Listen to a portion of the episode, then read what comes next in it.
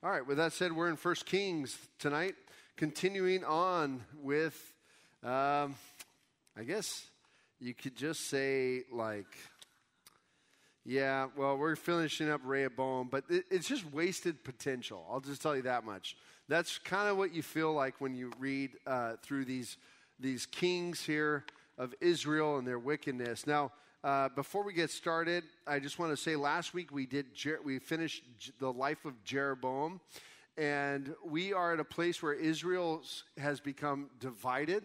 Judah is in the south, and that actually includes both Judah and Benjamin.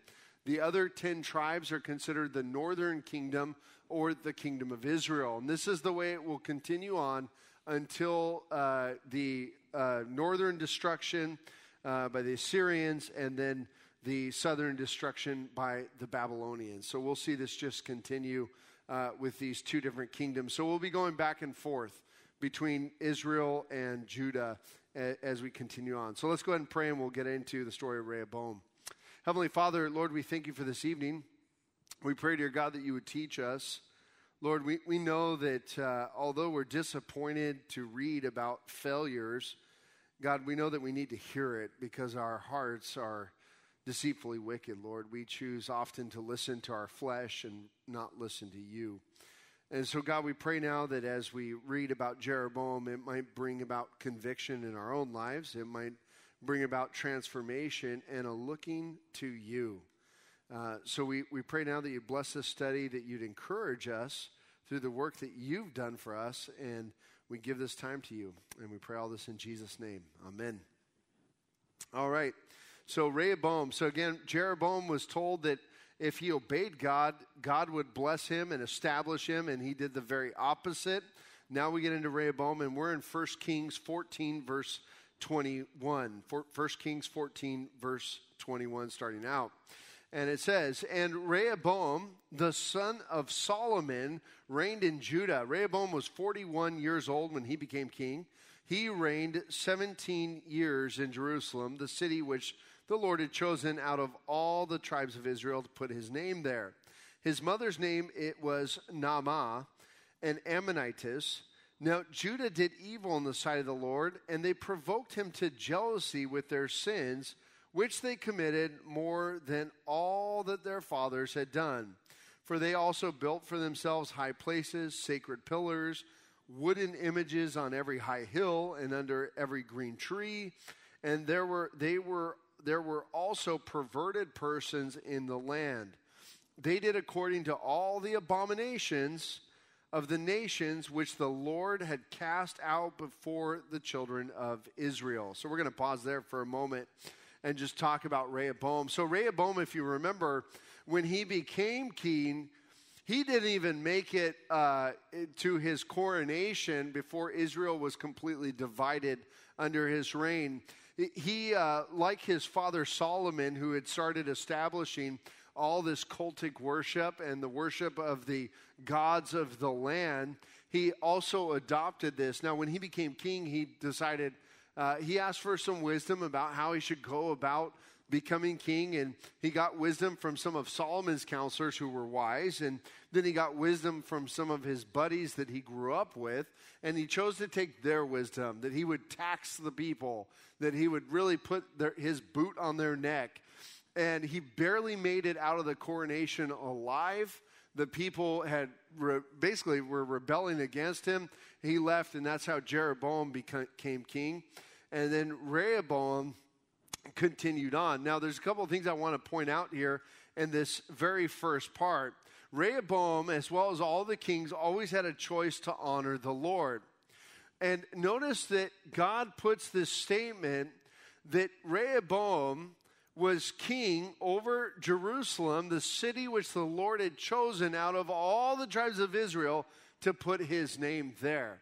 That's talking about the temple. It's talking about the Ark of the Covenant. It's, it's, that is where God put his name, saying that of all the places, this is where the worship of God is to be done. And that should really bring about a sense of joy for the people that this is where God has chosen. It, it certainly should say God has chosen to bless us, to reveal himself to us. We should worship him in return. But instead of doing that, they said, you know what? Maybe we can get something better from these other gods. Maybe we can do this. These other gods that they were worshiping were the gods of the land, as, as it tells us that, uh, that these are the, the same gods that and the abominations that God had, had, uh, had driven the people out of the land before Israel came. This was child sacrifice idols everywhere. It, it caused God to become jealous of the people. Uh, this is terrible. Verse 22, uh, uh verse, sorry, verse uh, 23, uh, sorry, 21 says that his mother's name was Naamah, an Ammonitess. Now, do you remember that Solomon started marrying women from other lands as he was commanded not to do? And as a result of marrying these women, or even just taking on these concubines, he, he began establishing the worship of them. Deuteronomy 23, verses 3 through 6, tells us a little a warning from God as the people came out of the land. God told them, An Ammonite or a Moabite shall not enter the assembly of the Lord. Even to the tenth generation, none of his descendants shall enter the assembly of the Lord forever. So, because they did not meet you, uh, you can go to the next one. Because they did not meet you with bread and water on the road when you came out of Egypt, and because they hired against you Balaam, the son of Beor from Pethor of Mesopotamia, to curse you. Now I'm going to stop there. Uh, God gave the strict command that an Ammonite nor a Moabite is never welcome uh, in the assembly of the Lord. Now, this isn't saying that, that an Ammonite or a Moabite cannot become an Israelite because we see that happen with Ruth. Do you remember Ruth, the Moabitess, said, Now your people will be my people, and, and I, I, I will be a part of you, and I will worship your God. Ruth became an Israelite, and actually, Ruth ends up in the genealogy of Jesus Christ. So, God was not just racist against other peoples there were provisions to be able to come into Israelite, eh, to become an Israelite, to, to uh, be part of the covenant people. But this issue is that you're not going to welcome in Ammonites as Ammonites. You're not going to worship their gods. You're not going to bring them in. You're not going to be a part of them. You're not going to intermarry. And as a result of that, and God warned that if you do this, your, your people are going to be led astray and you're going to start worshiping false gods and doing false things. And certainly we can see that even in today's world. When, when, when believers start walking in the counsel of the wicked, as Psalm 1 puts it, or standing in the way of sinners, or sitting in the seat of scoffers, we become a part of the ungodly group, the way of the wicked and we see standing out as the righteous people of God. And so, so uh, the believer is never supposed to have a part in being just like the world. Now, it's different if you if you stand faithfully as a believer. It's different as you if you uh, bring them into the house of the Lord. You welcome them in and, and share the gospel with them. But you should not be taking all your cues on life and and uh, the meaning of life and all those things from the unbeliever. That's, that's not the way a believer should live. Well, uh, Solomon married this Ammonitess. Now, it says, verse 22 Now Judah did evil in the sight of the Lord, and they provoked him to jealousy with their sins. Look at this, which they committed more than all that their fathers had done. For they also built for themselves high places, sacred pillars, wooden images on every high hill and under every green tree.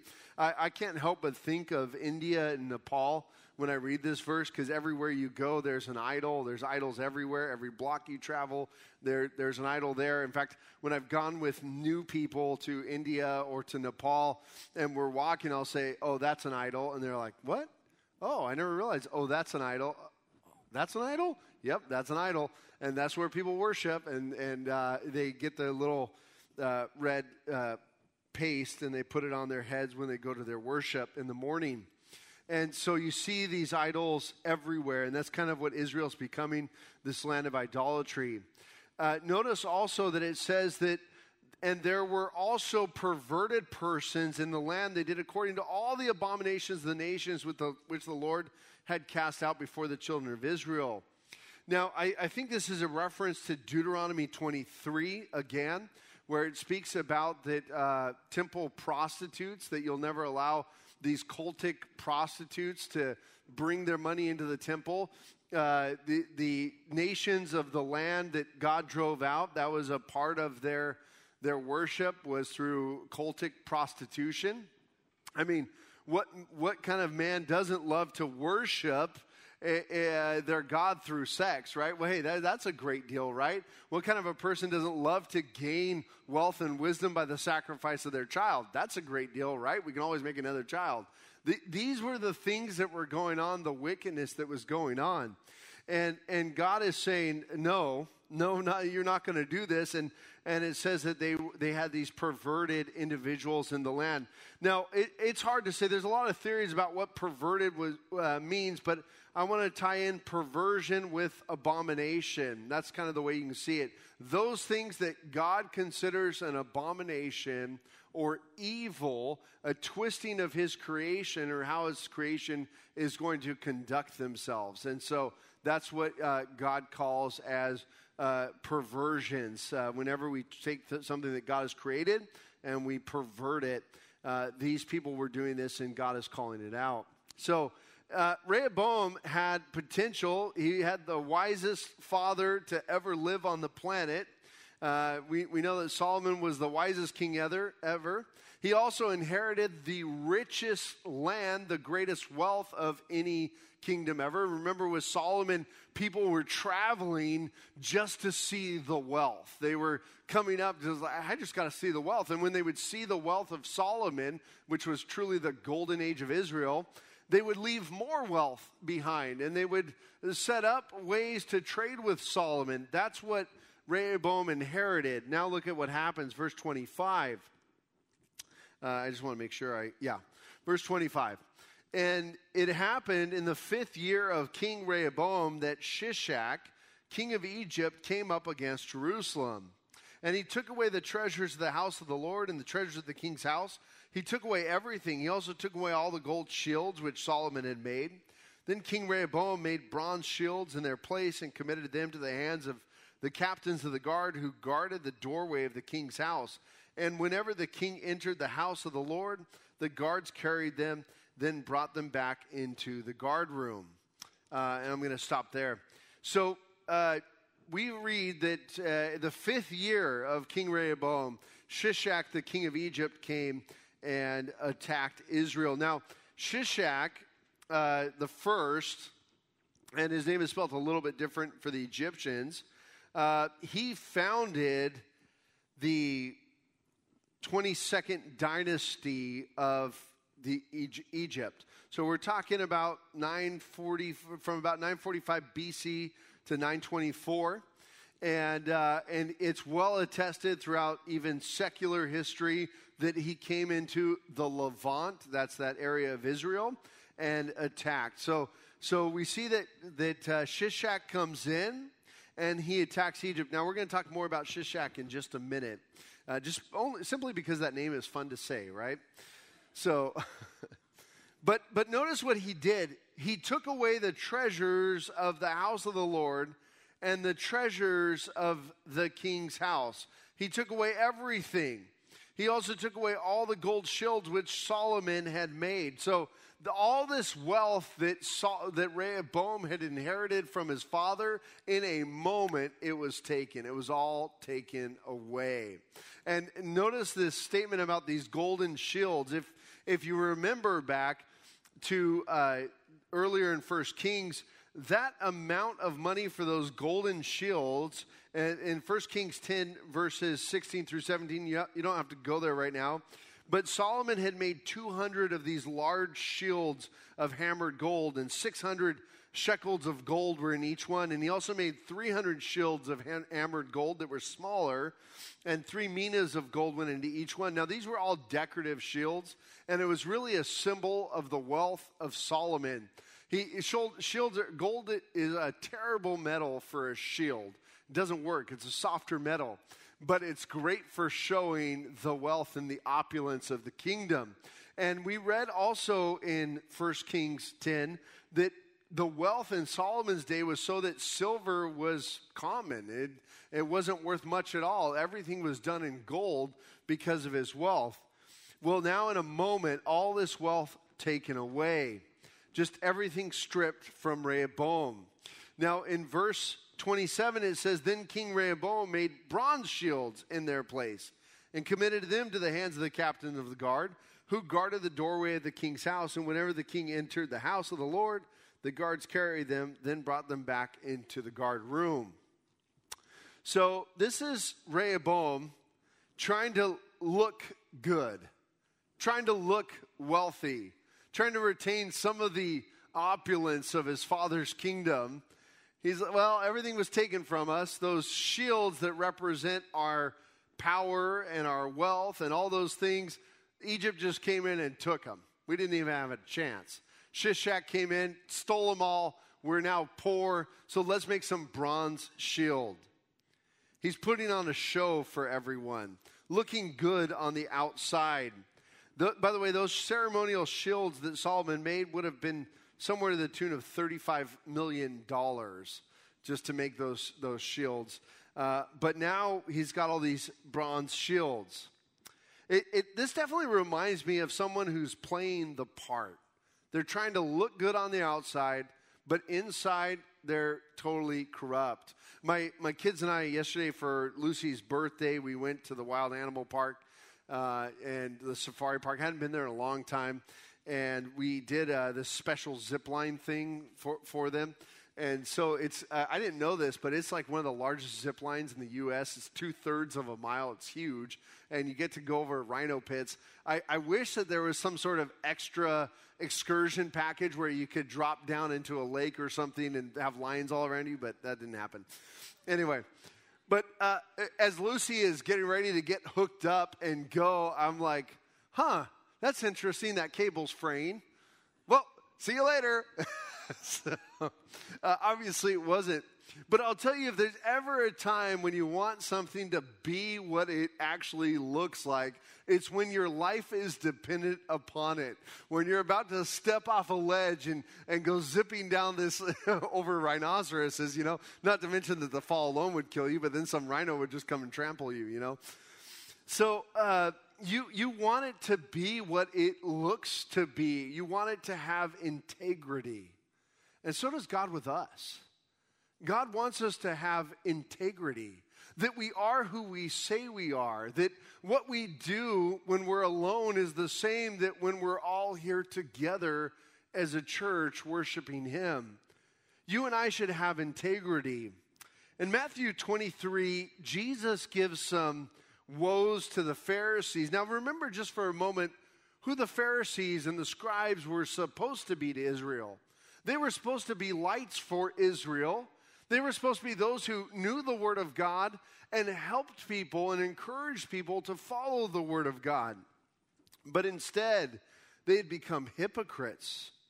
And so, so here in Matthew chapter 23, verses 27 and 28, and you can read the rest of the woes later on on your own, but Jesus says this Woe to you, scribes and Pharisees, hypocrites. Now, I just want to pause there for a moment. The word hypocrite was the idea of someone playing a part. It's, it's wearing a mask to play a part. So, so Jesus says, You're hypocrites, for you are like whitewashed tombs, which indeed appear beautiful outwardly, but inside are full of dead men's bones and all uncleanliness. Now, I can't ever go to a graveyard. Uh, and you know, graveyards are beautiful places. You, you go to a graveyard, they're so well manicured, especially like uh, the National Cemetery in Riverside. It's so peaceful. It's just gorgeous the way they keep it up and take care of it. You're just like, it's a really beautiful place.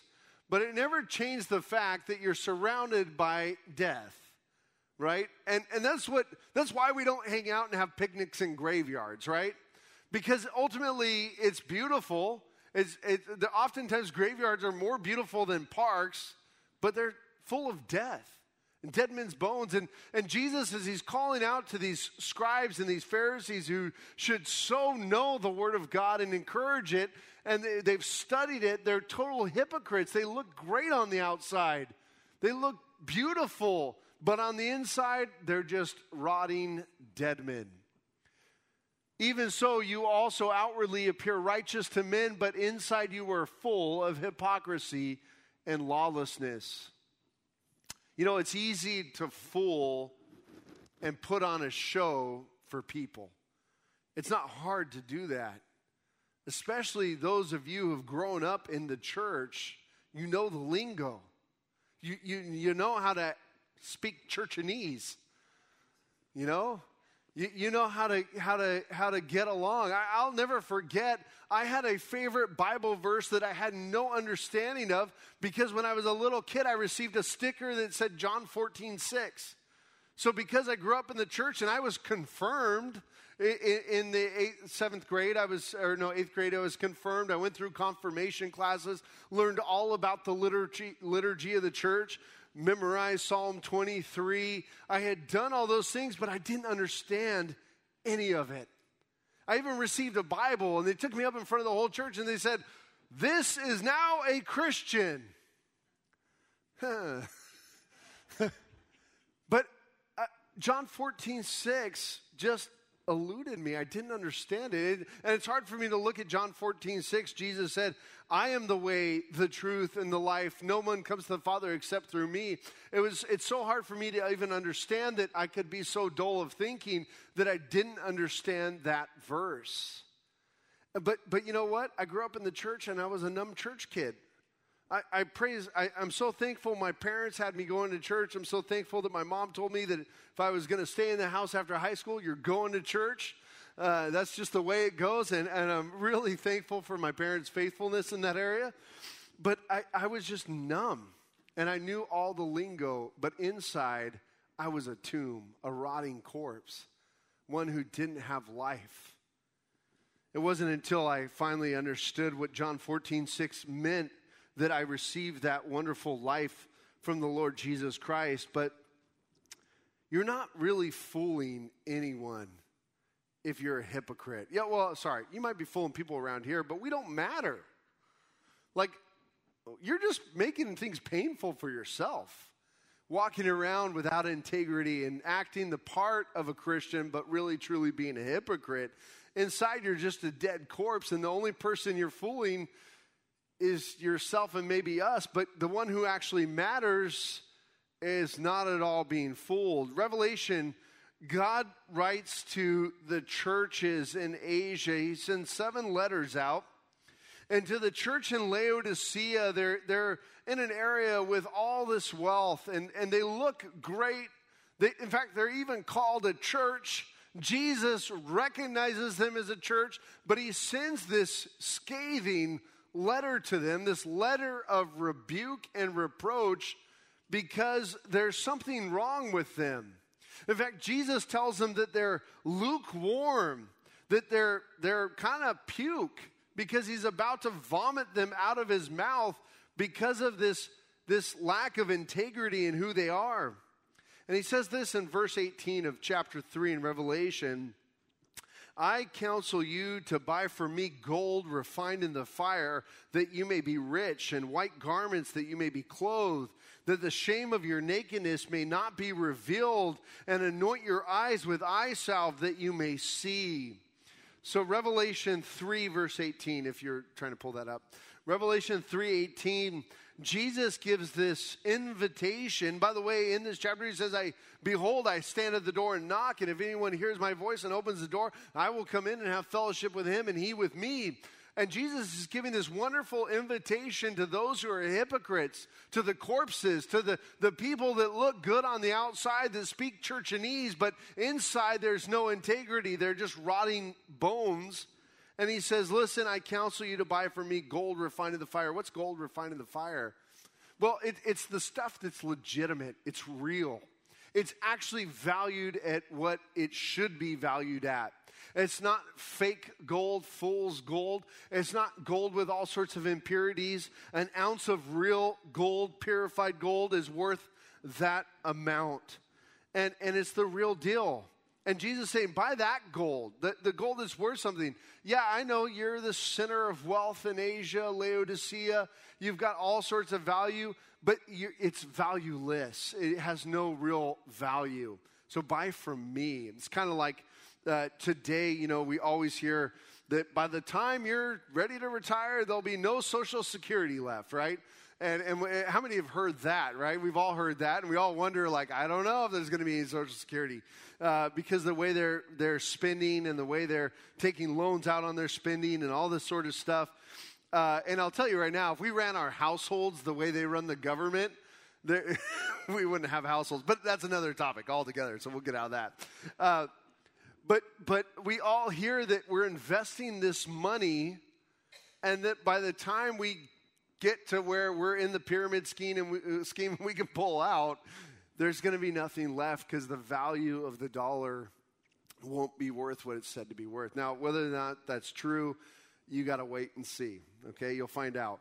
But but nonetheless, Jesus is saying there's something more precious that you can invest in, something legitimate, something real and that you find only in Jesus Christ. So buy from me, buy, get from me the white garment that will clothe your nakedness. Get from me the salve to put on your eyes that you might be able to see clearly. And, uh, and that is the goal that you get rid of your hypocrisy, those old bones that are dead, and became the new creation in Christ Jesus. Last verse I want to say about this hypocrisy that Rehoboam reminds me of with his fake shields is Malachi 3 2.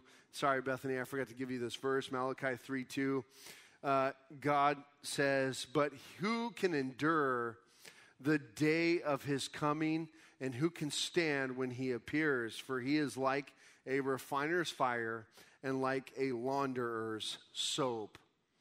Who can endure the day of his coming? Listen, when Jesus comes, you may think you're playing the game, you're fooling everybody, but he sees everything.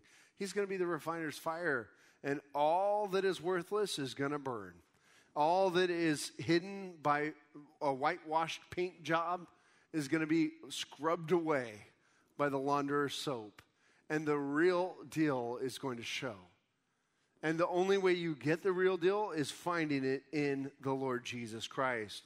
Truly surrendering yourself over to Him and giving your life to the Lord Jesus Christ and walking in Him. So, this is really a charge for those of you that have been playing around with the, the life of hypocrisy and the lack of integrity in your life to say, hey, repent now, turn back to the Lord Jesus Christ, and, and walk with Him in a right manner. So, uh, Moving on, uh, Shishak. Uh, so Shishak attacks Israel. He robs everything. Now, uh, I want to turn over to Second Chronicles chapter 12 because we get a little more insight here in Second Chronicles chapter 12. I'm just watching my time here. Second Chronicles chapter 12. And uh, Chronicles gives us a little more insight into the attack of Shishak. It says, verse 1 now it came to pass when Rehoboam had established the kingdom and had strengthened himself, now that he forsook the law of the Lord and all Israel along with him. So I, just look at what he's done. He's established the kingdom and he's strengthened himself. That means that the kingdom that he received from his father, and of course after the division, he's been able to fortify, to strengthen up, and he's probably proud of himself, feeling pretty good. But then he also forsook the law of the Lord.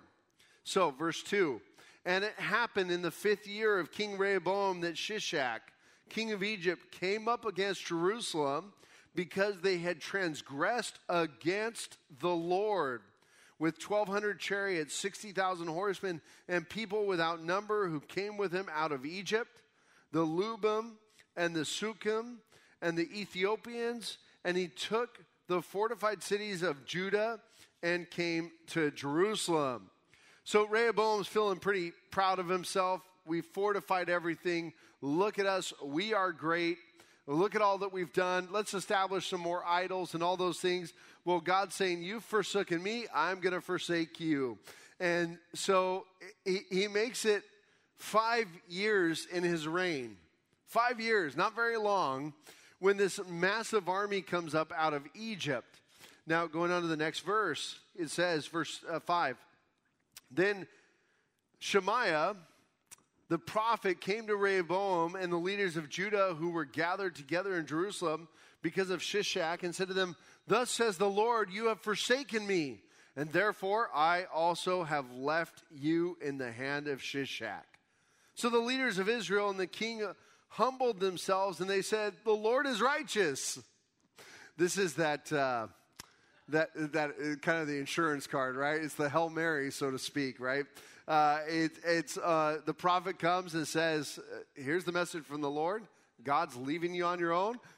God's righteous. God's good. Let's pray to God. Everybody get right with the Lord. These ones who had done more evil to provoke the Lord than all of their fathers. So they now I, I do want to say something about God. He is merciful. And that was something we didn't see Jeroboam do. We didn't see Jeroboam turn. We, but we are seeing Rehoboam and the people, although it's, it's the, the, oh crud, what have we done moment, he's very merciful God. He's a loving father. And, and I, I don't want to take that away from this story because God does show his mercy to Rehoboam because they all of a sudden go, We're dead meat. The Lord is righteous. So, verse 7 Now, when the Lord saw that they humbled themselves, the word of the Lord came to Shemaiah, saying, They have humbled themselves, therefore I will not destroy them, but I will grant them some deliverance. My wrath shall not be poured out on Jerusalem by the hand of Shishak. Nevertheless, they will be his servants, that they may distinguish my service from the service of the kingdom of the nations. Sorry about that. Got an ice cube. Um, so Shishak, so God sees that they've turned from the Lord, turned to, sorry, turned to the Lord, and He's ready to show them grace and mercy. So He says, okay, they're not going to fully destroy Rehoboam, but they're definitely going to make you servants. So verse nine.